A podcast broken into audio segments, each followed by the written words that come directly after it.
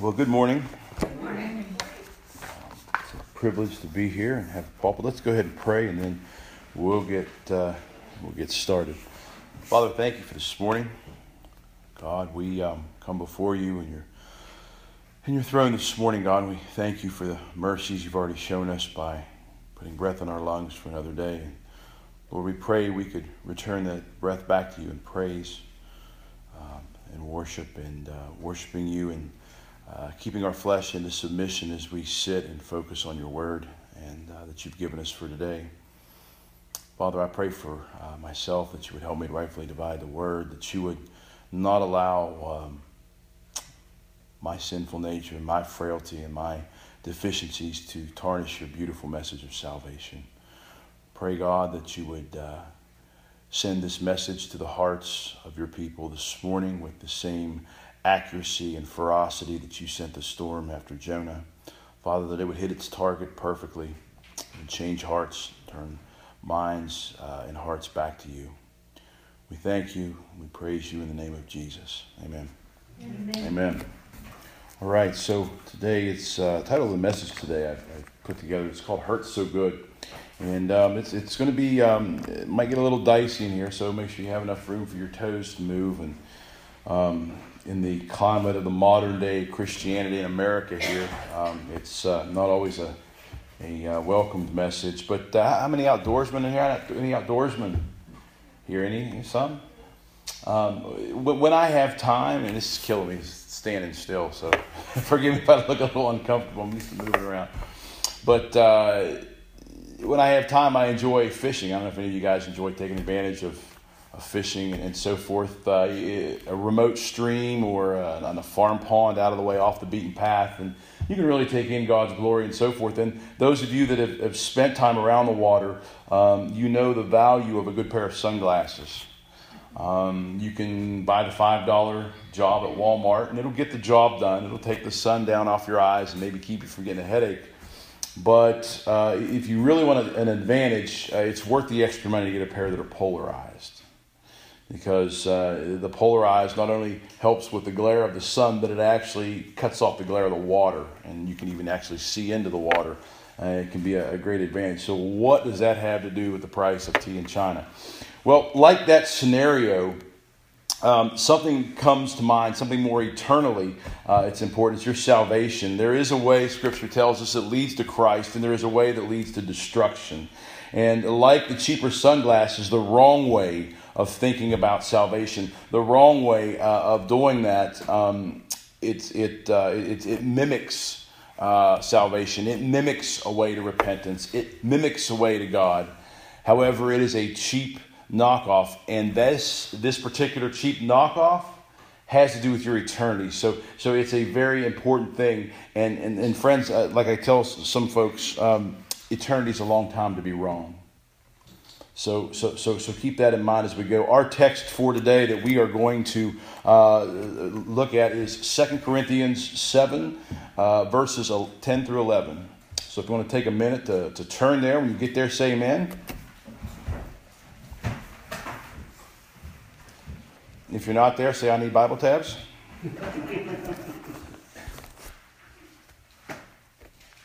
I'm reading from the uh, English Standard Version.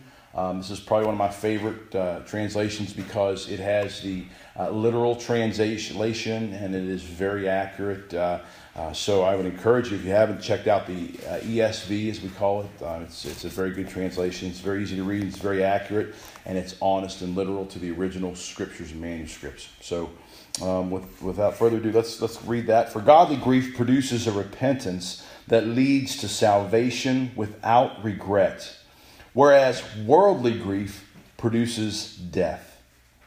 For see what earnestness this godly grief has produced in you, but also what eagerness you're clever or to clear yourselves, what indignation, what fear, what longing, what zeal, what punishment.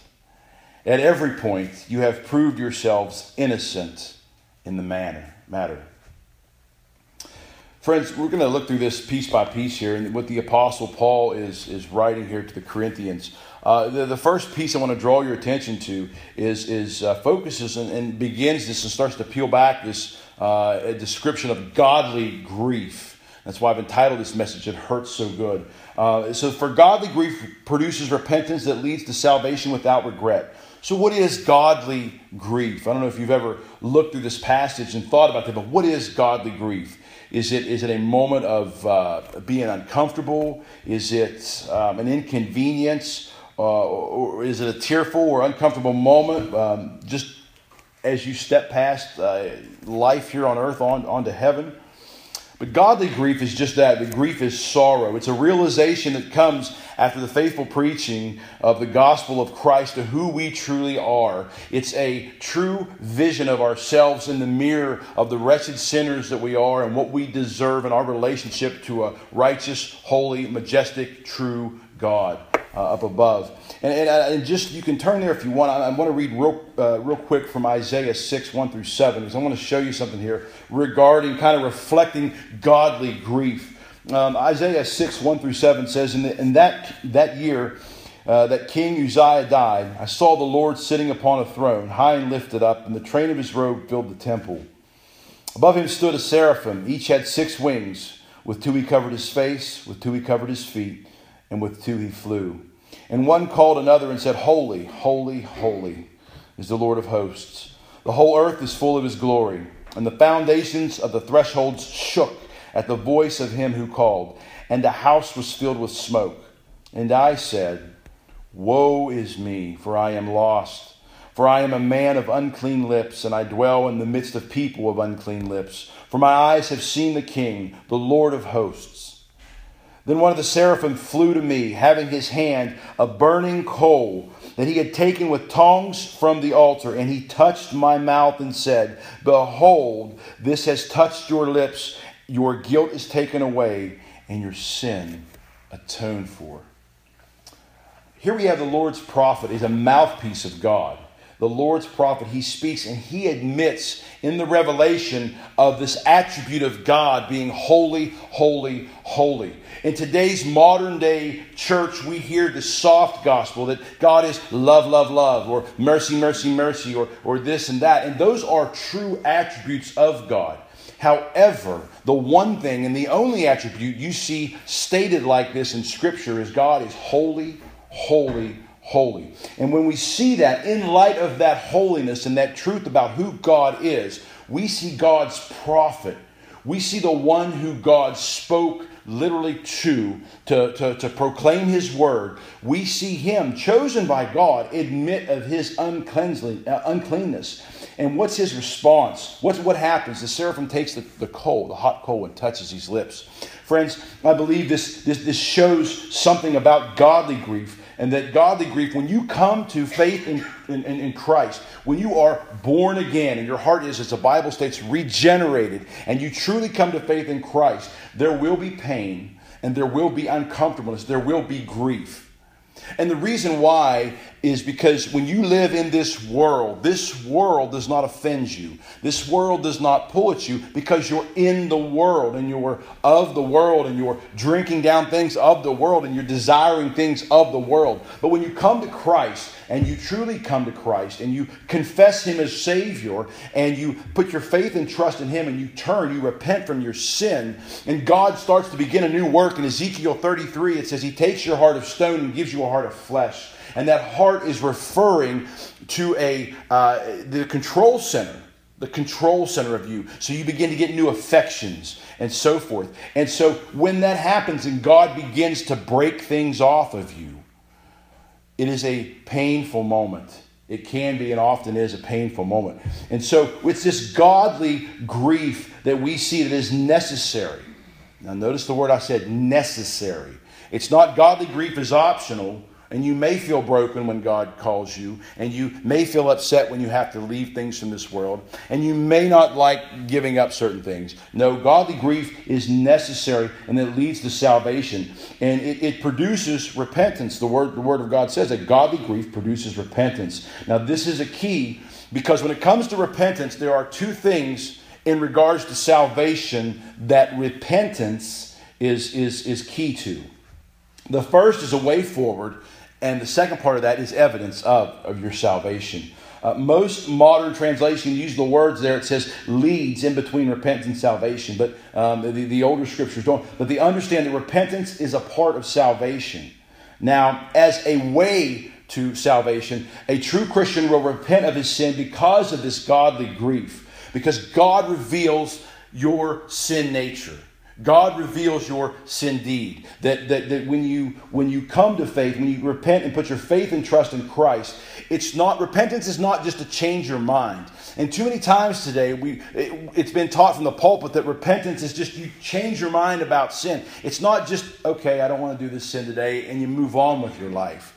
A repentance is, is, is, a change. We see the greatest example and illustration of repentance anywhere in Scripture is on the road to Damascus, where Paul was on his way to slaughter more Christians and arrange that.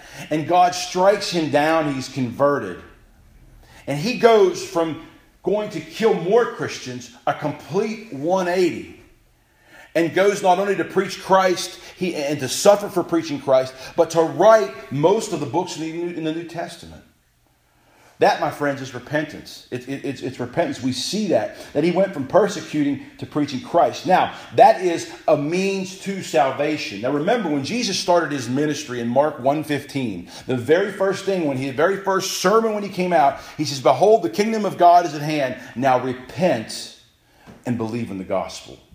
Some people say, well, I, I found Jesus and I, my life, I've done a 360. Well, if you did a 360, you're right back to where you started. You want to do a 180, you turn. And then, so as a way to salvation, repentance is that. Now, as the second key of repentance in the work of salvation is the evidence of. It's the evidence of. It's not that you repented one time of your sin, you prayed a prayer, walked an aisle, filled out a card, raised your hand at some revival. It's that you continue to live a life of repentance. If that is absent from your life and you don't have a continued life of repentance, you need to really reconsider your conversion in God's Word and continue to hold God's Word up to yourself as the ultimate mirror. And I say this out of love for your eternity because our churches are full of people that have been sitting in churches for years and are as lost as a ball in tall grass still to this day. Understand that First John, uh, First John, you can write this note down and go back and look. I'm not going to read it, but in First John chapter 1, verses 7 through 9, we see this evidence. We see the apostle of love telling you that if these are not a reality in your life, he calls you a liar. If you, if you read First John, he says that we have genuine repentance, that we walk as we walk in the light, that we have fellowship with other believers, that we recognize the cleansing of our sin is only by the blood of Jesus Christ and Jesus Christ alone, that we have a regular life of admission and confession of sin, and we do so without regret. You see, too many times our salvation is given in the modern day church as a flu shot vaccine. Oh, I done did that, and you go on and live your life, and nothing's changed with just enough morality to soothe your conscience for the sin that's part of you. And see, friends, that is the danger that we are in today. That's why churches are struggling today. Because if they were filled with people that had the vibrant life of Christ in them, truly repenting of their sin, regenerate, born again, we would not, we would not have to beg and plead people to come to church. We would not have to beg and plead people to go out and reach the lost. You see that? Because it's a change inside. It's an evidence of that. But repentance is a continued, continued work because, listen, as Christians, we sin. Sadly, we sin. However, we cannot, a true believer cannot stay sitting in that sin unconvicted and, and, and unaffected by it. You can't. Because when you sin, there should be a conviction. There should be a wringing of your heart and your spirit, not to run off and to drown that with other sin, but is to turn back to Christ. And, and, and, come back to Christ. The, the, believer's walk is like a switchback we see. Um, what's is it Klondike Hill, the big hill I come over, Jeff? Mm-hmm. Okay, you come over that and you see those switchbacks. And that's what your Christian life should look like. Sometimes, and we call that when, when you come to Christ, you are justified before God. When you, when you turn, put your faith and trust in Christ, and you become saved, you um, are justified not by yourself or your decision, but you're justified by the works of Christ in the eyes of God. Now, from the time you are justified to the time you take your last breath, that is something we call sanctification. And sanctification, sometimes it's three steps forwards and two steps back. But the problem is it's continued gradual forward. So many people today say, well, so and so's backslidden. My question is, is he ever front slidden? Because the thing is, if I step back and look at, at, at, a life, you should see, yeah, like a switchback. Sometimes they, they two steps back, and, and but it looks like you're going down the road, and I thought I was going up the hill. Now I'm going back down the hill. But if you take a look back, you can see a gradual progression that continues to work towards the top. Like our life should be a gradual progression and continuing towards Christ. That is called our sanctification. When we take our last breath and step uh, before God, that's glorification. So, so, so this is like the example of the fishing glasses, isn't it? The, the, the fake glasses the ones that are the cheap imitations, they don't do you much good. They soothe your moment of fishing. They soothe the, the sun beating down and they take the, the, the brightness off. But they really don't get to the root of what's, what, what, what you're there for. The polarized ones do, they, they get down below the surface. And that's where we see the next kind of grief. It says, whereas worldly grief produces death. So if you want to think of godly grief, the good kind of grief, as the polarized glasses that lets you see beneath the surface at the root of what you're after, these fake glasses can be thought of as the worldly grief that produces what? Death. And these aren't my words. These, these, are, these are the apostles' words. Worldly grief produces death. Now, what is worldly grief? Many churches today use worldly grief as a cheap substitute because of either cowardness or self preservation, they will not preach the gospel of Jesus Christ from the pulpit. They will not preach the truth of Scripture. And what we see here is, is we see many. We just had a big, big event down in Clarksburg.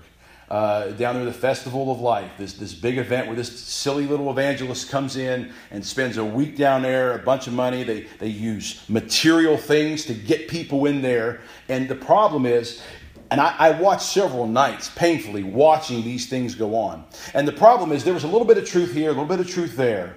But the biggest, most overwhelming thing he sold like a snake oil salesman was worldly grief. Oh, come to Jesus and get your bank account fixed.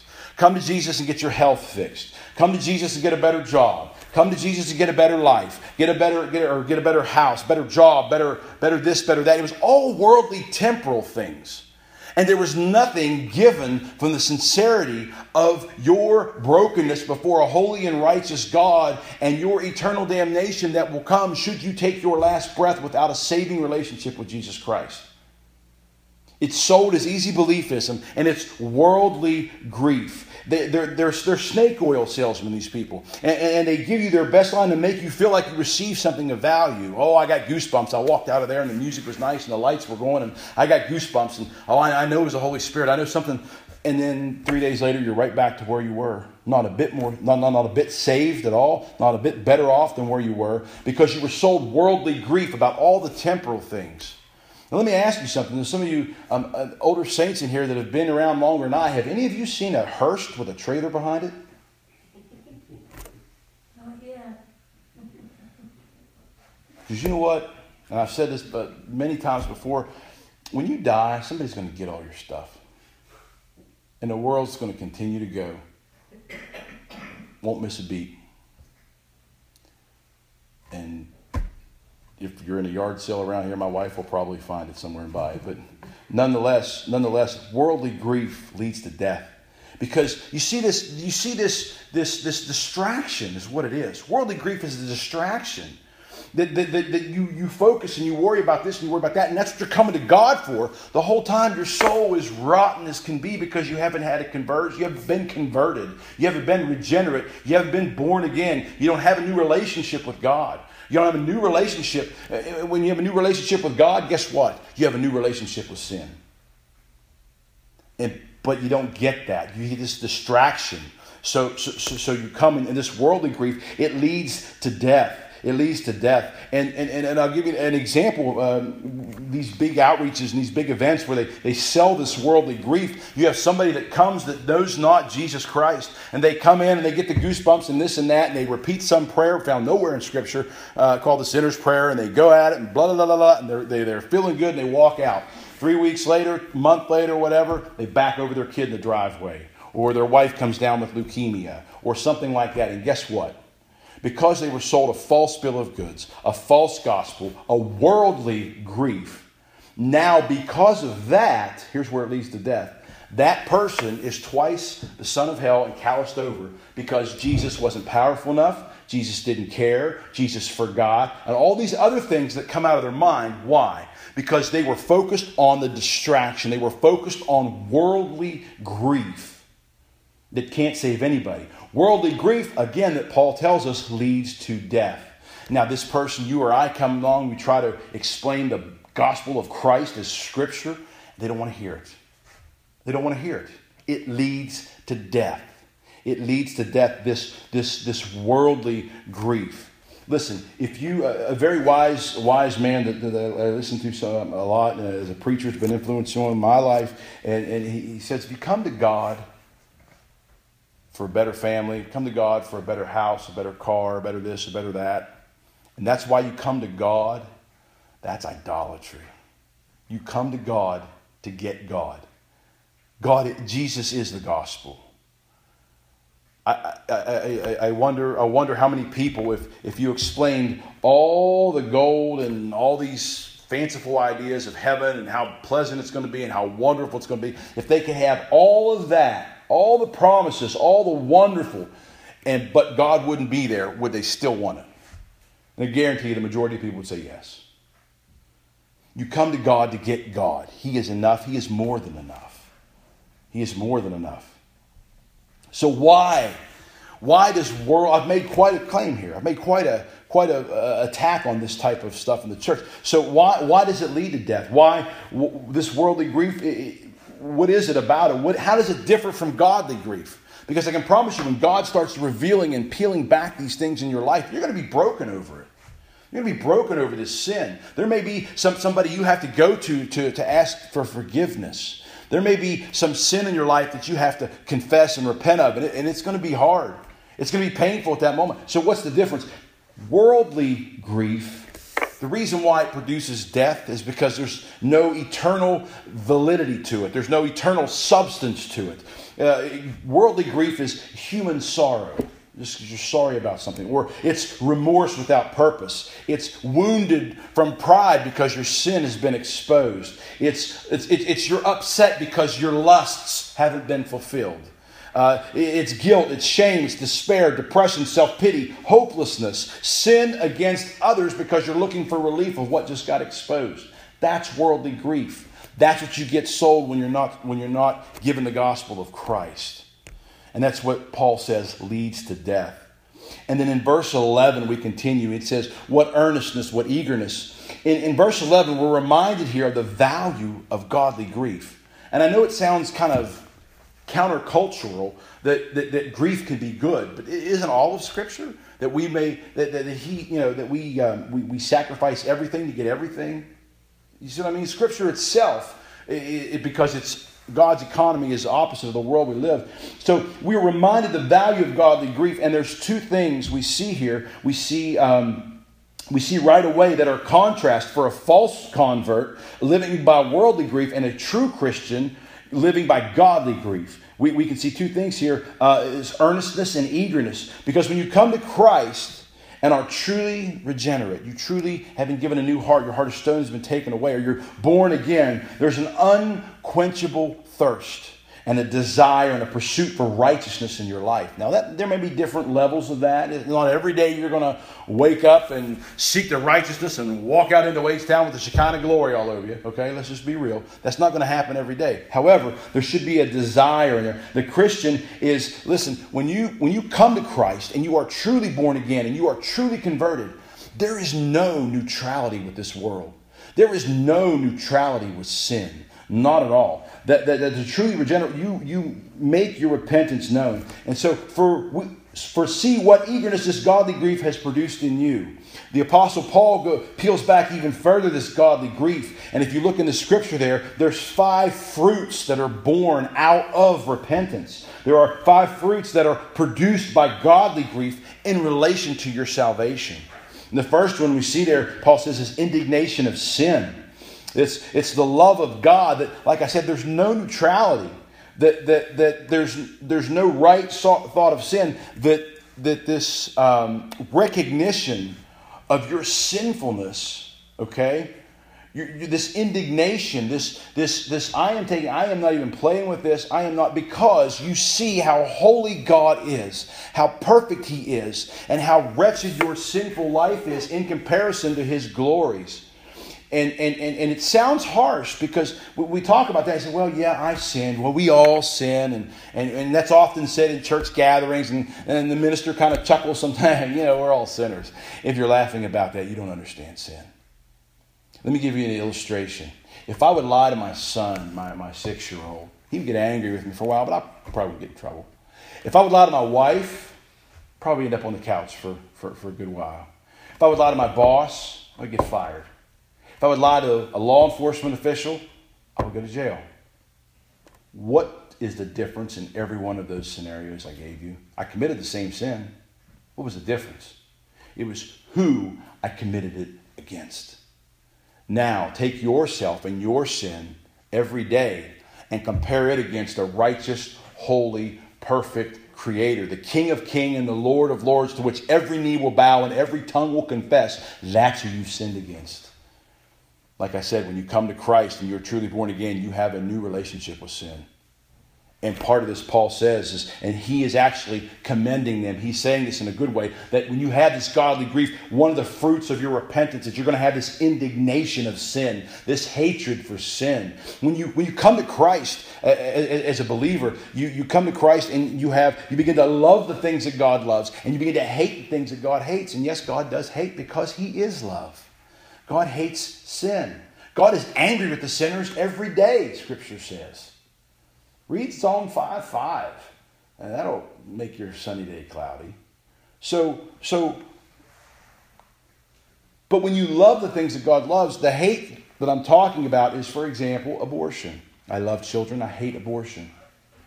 No neutrality there. No neutrality at all for the Christian. I love African Americans. I hate slavery.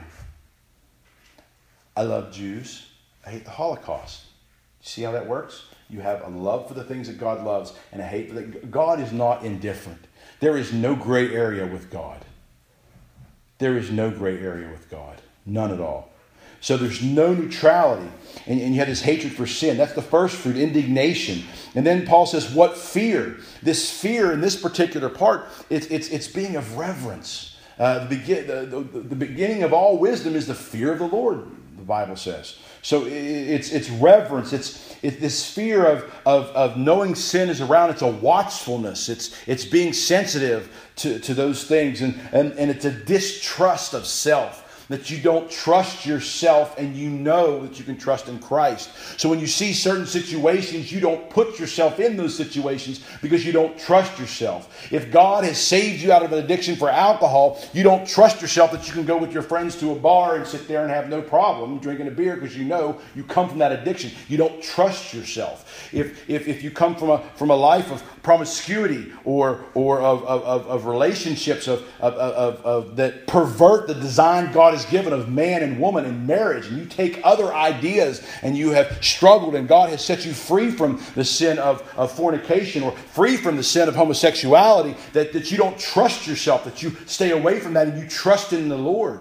that you flee from evil.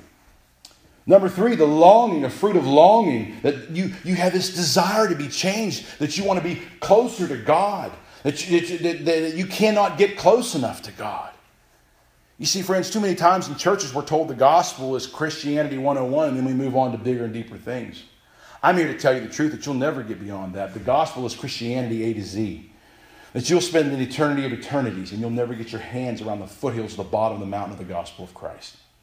You won't. It's something every day that we can go. And there's this longing to know God more. There's this longing to, to read His Word more. There's this longing to pray more and to draw closer to, to, to, to God. And there's this longing, and, and, it, and it's in the sense of the reconciliation we have with God, of, of an appreciation and knowing that we can be made right and stand before God sinless and blameless because of the work of Christ. Number four is the zeal we see that the zeal, it's, it's a love of God and it's an anger against sin. It's, it's a love of God. It's an anger against sin. And it's, it's even should go on beyond that. And then this is the evangelist in me coming out. I, I am an open air street evangelist. I, I, go to streets, anywhere there's a crowd, I'm there. Festivals, Mountaineer football games, it doesn't matter. I'm there. Now, I'm not one of these hateful kooks you see on TV. We call them jerks for Jesus, is what we call them. You know, with the, you know, God hates, insert here and this and that. But, but the same token, listen, you just stand up on a corner, open a Bible, and read the gospel, and you'll get plenty enough heat, trust me. But it's a zeal. It's a zeal that I love God so much, and I care so much for fellow human beings that, that I don't care that they may throw something at me, swing at me, yell at me, holler at me, mock me, whatever. It doesn't matter because I have a zeal for Christ. I have a zeal for the gospel. And these are things that I didn't have beforehand. I, I grew up Roman Catholic saying, oh, yeah, I believe in God. I was just as lost as could be until 2004 when God saved me in the apartment, uh, in, in, in, in, my apartment. So, so you know, this, this zeal, it's something new. It's, it, it's a zeal. And the fifth one is punishment. Paul says, What a punishment here when he talks about godly grief. What punishment, he says, with an exclamation. And, and that is a war against sin. Uh, the great John Owen said, Either be killing sin or sin will be killing you. And that is something we need to keep in our mind that sin is not something we, we can toy with. When, when you start flirting around a sin that God has delivered you of, you are walking a very fine line. And you un- need to understand that sin never just affects you, but it affects everyone around you. First of all, primarily, it affects your relationship with God as far as not that you would lose your relationship, but it affects it in a relationship way, as we see in the Psalms. David said, God, against you alone I have sinned. It affects your family and, and, and, and so forth in concentric circles. And then the last part of that verse, it says, You have proved yourself innocent in the matter. Innocent, that is to say, pure. That is to say, clear. That, that, that, friends, is how you stand before God, only if you've been washed in the blood of Jesus Christ. You see, friends, when God sent his Son 2,000 years ago, Jesus Christ was sinless, spotless, perfect, born of a virgin. And when he came, he was fully God and fully man. Fully God and fully man. And he lived a perfect life. You know, somebody would ask me, what's the, what's the greatest sin you could commit? And I would say, well, maybe an idea would be breaking the greatest commandment. What is the greatest commandment God has given us? To love the Lord your God with all your heart, soul, mind, and strength. Now, I want to put this into perspective for you for a minute. Jesus Christ came to fulfill the law that we cannot, the law that we break every day. He came and fulfilled it. Now, that, that commandment, think about this for a minute. Jesus kept that commandment, the greatest commandment, to love the Lord your God with all your heart, soul, mind, and strength. He kept that commandment for every second of every minute, of every hour, of every day, of every week, of every month, of every year. For 33 years, he was put on the cross. There's no one in this room, myself included, could do that for three seconds. Think about that. Try to clear your mind out and just love the Lord your God truly with all your heart, soul, mind, and strength. There's not one of us in here that can do it for a second. Christ did it perfectly for 33 years, all the while being tempted the way you and I are tempted in every way. And then he went to the cross and on that cross, the Bible says, He who knew no sin became sin, so that we may become the righteousness of God. Now, what understand that that doesn't mean Jesus did not become a sinner. Some people teach that, and it's a false doctrine from the pit of hell. Jesus did not become a sinner. What happened was, your sin and my sin were laid upon him. And when God looked down at Christ, he treated Christ the way he should treat you and me for breaking his law. And that is his wrath, his full blown wrath. That is the same amount of wrath that slaughtered and killed all men, women, and children on this earth when God flooded the earth and only saved eight people on the ark. It's the same amount of wrath, all at one time, God poured out onto Christ because Christ is the only one that could fulfill it. That's what it means to be forsaken. That's why Christ was in the Garden of Gethsemane and asked three times for God to let the cup pass. What was in the cup wasn't a Roman, what wasn't the soldiers beating him up and the, the torture, and it was horrendous. But what was in that cup that Christ knew was the wrath of God that he would endure for you and for me, should we put our faith and trust in him. And so God pours that down on him. And on the third day, Christ rose from the dead. And his resurrection, that power, when he arose and later, 40 days later, was seated on the, back on the throne, that that symbolizes he defeated death, hell, and sin forever. And the great exchange at the cross is this is that if you put your faith and trust in Christ, you turn from your sin, his righteousness comes upon you. He gets the worst of you and you get the best of him. Kind of doesn't seem fair.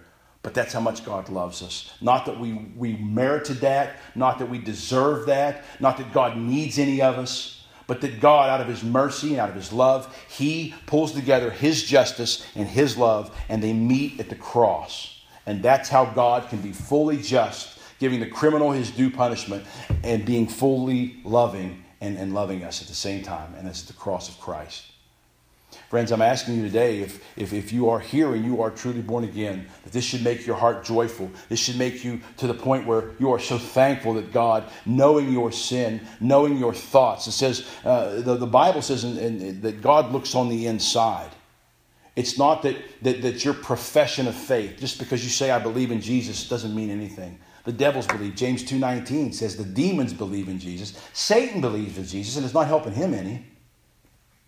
But it's not that you profess Christ with your mouth, but it's that you continue to have this life of repentance. You continue to have this life of confession. You continue, and I'm not teaching work salvation. I'm saying these are things that are brought on. The Bible says that repentance leads to the knowledge of truth. Repentance itself is not something you can do first without God giving it to you as a gift. Repentance is a gift. You don't arrive to it to do it on your own. Paul defeats that, that, that, that thought in Ephesians 2, where he says, You were dead in your trespasses.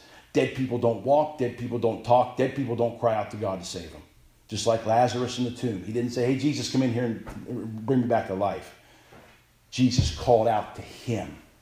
And when God calls out and extends that call to you, that is what it makes it so heinous and so bad when people turn away from the message of the gospel of Jesus Christ. Because the blood that Christ gave for your sin is being trampled on under the foot. And for the person who turns away from the gospel and ignores the message and tramples that blood, hell cannot be hot enough for you. God holds back his wrath with one hand, and the other hand, he's calling. He's saying, Come to me, come to me, come to me. You poor, you sick, you weary, you heavy laden. My burden is easy, my yoke is light. Come to me. And one day, both hands will be dropped. And if you are not on the right side of that, it is going to be an eternal tragedy for your friend. So please consider those words. Consider the thoughts of the gospel. Consider that this godly grief is what will lead you to salvation that this godly grief is a good kind of grief. It's a good kind of hurt. It's, it's a good kind of hurt. It's kind of like when you go to the doctor and you have a hurt, and the doctor does an examination, an examination, and pretty soon you find out you had cancer or something like that, but they caught it soon enough that, that you could at least get treatment and so forth. It's a good kind of hurt. This godly grief is a good kind of hurt that leads, the Bible says, to repentance and to salvation, not a worldly grief to the wind with the things of, this world that cause us grief. All they do is distract you. Don't let these things distract you. Would you call, call on the name of Christ? Call on the name of Christ. Ask God to show you your sin. Ask God to expose these things. Read God's word. Pray.